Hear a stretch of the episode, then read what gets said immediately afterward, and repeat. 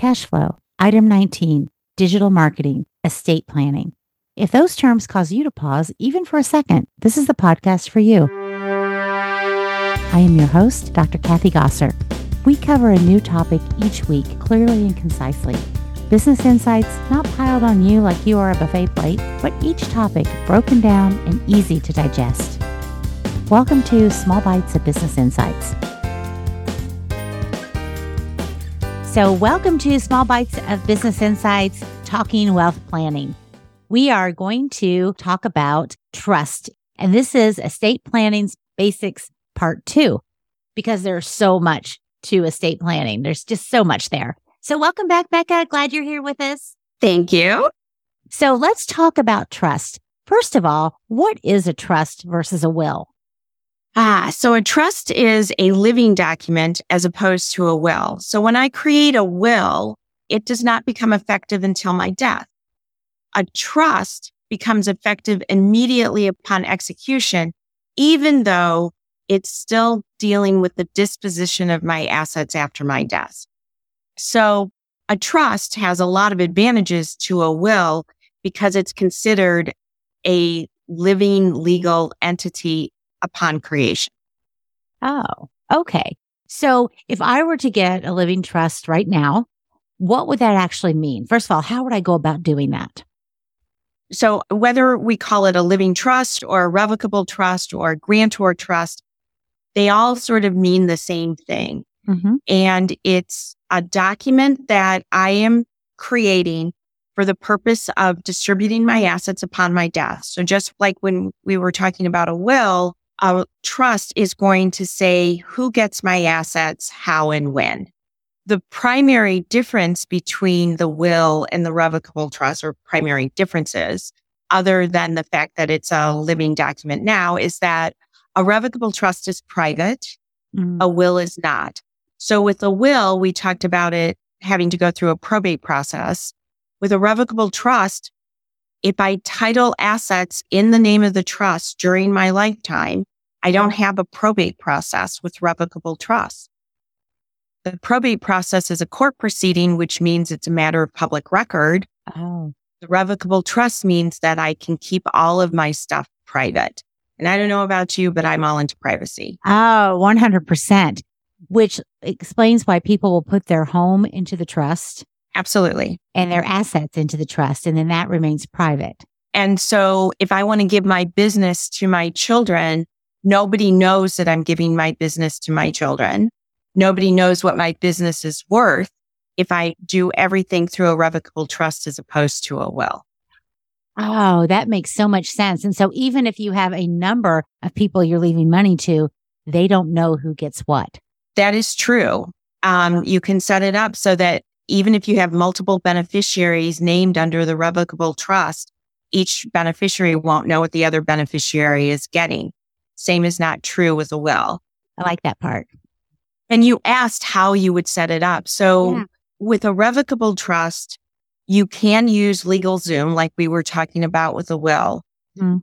I'm going to say that a revocable trust though is more complex than a will. And so you're probably going to want an estate planning attorney to help you, even though you could use LegalZoom for a revocable trust. Like they have that option. I'm just going to say if you're going this route, you'd be better off hiring an estate planning attorney to do this. And that is quite the specialization because I understand the laws are constantly changing. They are constantly changing. We're big into acronyms. We're also big into making things super complex. And so how we manipulate the law is always changing. And because how we manipulate the law changes, how Congress responds to our manipulation of law changes a lot too. So we are constantly in flux. And then tax laws change constantly. So, you know, you hear congressmen arguing over income taxes and estate taxes and capital gains taxes almost every single year. Right. And all of those taxes affect estate planning and revocable trust. Oh, gosh, for sure. So when you do a trust, Is there any tax implication at all, or is it the same if you had a will or a trust? So generally, the tax implications are going to be the same. Mm-hmm. Um, with estate tax planning, you can do the same estate tax planning with a will as you would with a trust. And from an income tax perspective, you're going to pay income taxes whether you're going through a probate estate or you're going through a revocable trust. So there are no tax differences with a revocable trust and an estate. There are some tax differences between a revocable trust and an irrevocable trust. Oh, talk about that. Okay. So a revocable trust um, is one that you can change whenever you want. Yes. So I might draft it today and I change my mind. I, I want to disinherit my daughter. Um, and so I amend my revocable trust. I can do that anytime I want. Mm-hmm. It becomes irrevocable upon my death. But I can also create an irrevocable trust during my lifetime. And why I would create an irrevocable trust and that's one that cannot be changed. Mm-hmm. Um, why I might create one during my lifetime is because I might want to gift to my kids during my lifetime. For instance, I might want to give a portion of the business to my son and my daughter, but I don't want them to get it outright. I want somebody else to manage those assets on their behalf. And that's really what an irrevocable trust is doing. I'm naming a trustee who's going to manage the trust for the benefit of my two children. Mm-hmm. And that trustee will decide sh- how to invest the assets that are held in the trust and when distributions and under what circumstances distribution should be made to my children. So I'm getting assets to my kids, but not giving them control over those assets. That makes sense. And that may be an age related thing or something else. Absolutely. Absolutely. More often than not, we're seeing families leave assets in trust for their kids for their kids' lifetimes. Oh. Instead of allowing them to withdraw at certain ages, but it can be age related. Oh, so with a trust, you could actually say this is how much they get per year. So you could state that versus all at once. So with a trust, and in this case, we're talking irrevocable trust. Mm-hmm. Um, let me give you an example. So the trust might provide that the trustee has the right to distribute all of the income each year that's generated each year to the child mm-hmm. and also could dis- distribute principal to the child for his or her health, education, and maintenance. Oh. So that would be in the trustee's discretion um, as to whether or not principal should be distributed to the child. But in my example, income would automatically go to the child. The nice thing about whether it's a revocable trust or an irrevocable trust is that you, who the person creating the trust, can put in whatever provisions you want, carrots and sticks. Uh, so for instance, if you want a child to go to college, you can require that in order for them to get a distribution from the trust, they have to graduate from a four year college or they have to graduate from a vocational college. Um, you can put in sticks that say if you don't do X, Y, and Z, then distrib- you will no longer get distributions from the trust. Oh my gosh, so you Becca. Can trust however you want. So they you can control from the grave. Absolutely you can.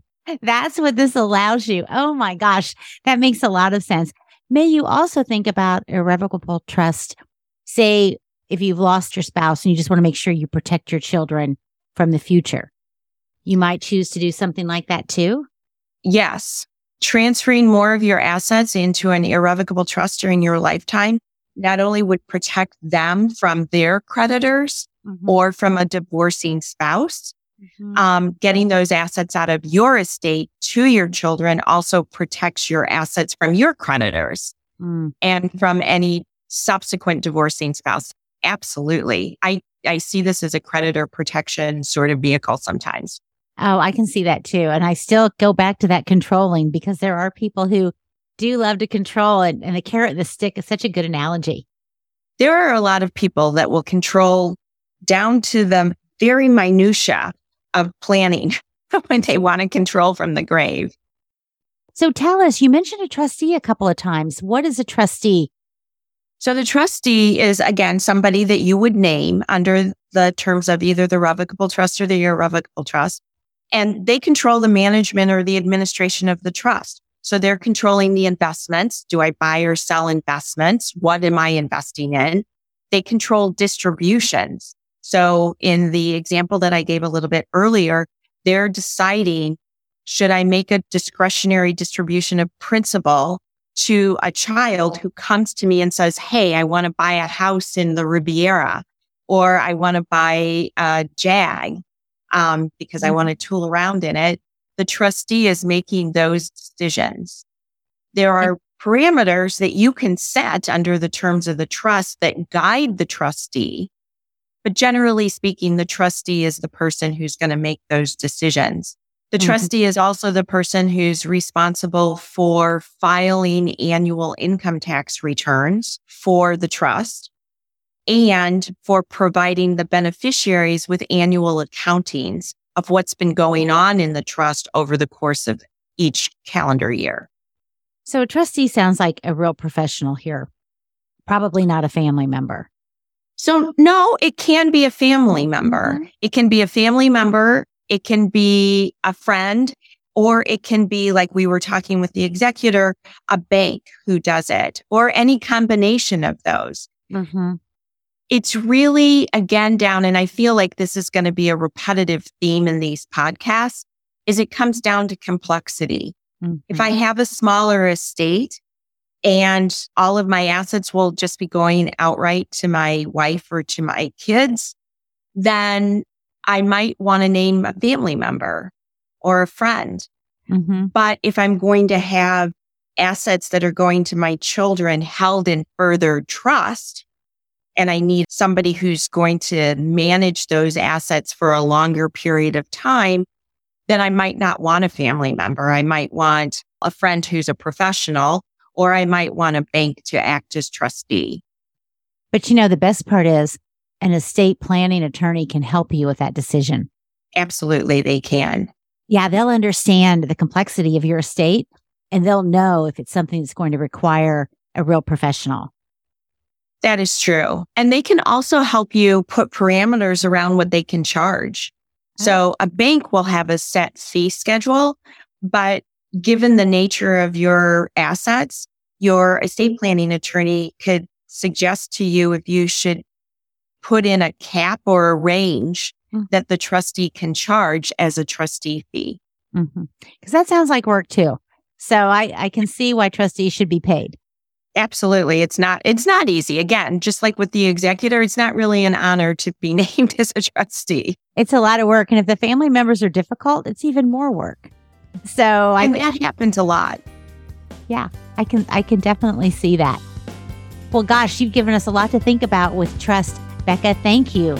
And be sure to listen to our next session where we're going to talk about all the things you may not think about with your estate, power of attorney for property, healthcare, etc. A special thank you to Rebecca McDade, our guest and partner on this series of Small Bites of Business Insights. Rebecca is an attorney who does business and estate planning for primarily business owners with a strong focus on franchisees. Rebecca's been an attorney for 35 years, practicing in Illinois and Michigan. When she works with franchisees, she believes it's really important for them to focus not only on estate planning, but also on business structure, for that's how they develop and maintain generational wealth. Small Bites of Business Insights is brought to you by the Yum Center for Global Franchise Excellence at the University of Louisville. If you have a question or comment for us, just send us an email at feedback at smallbitesofbusinessinsights.com.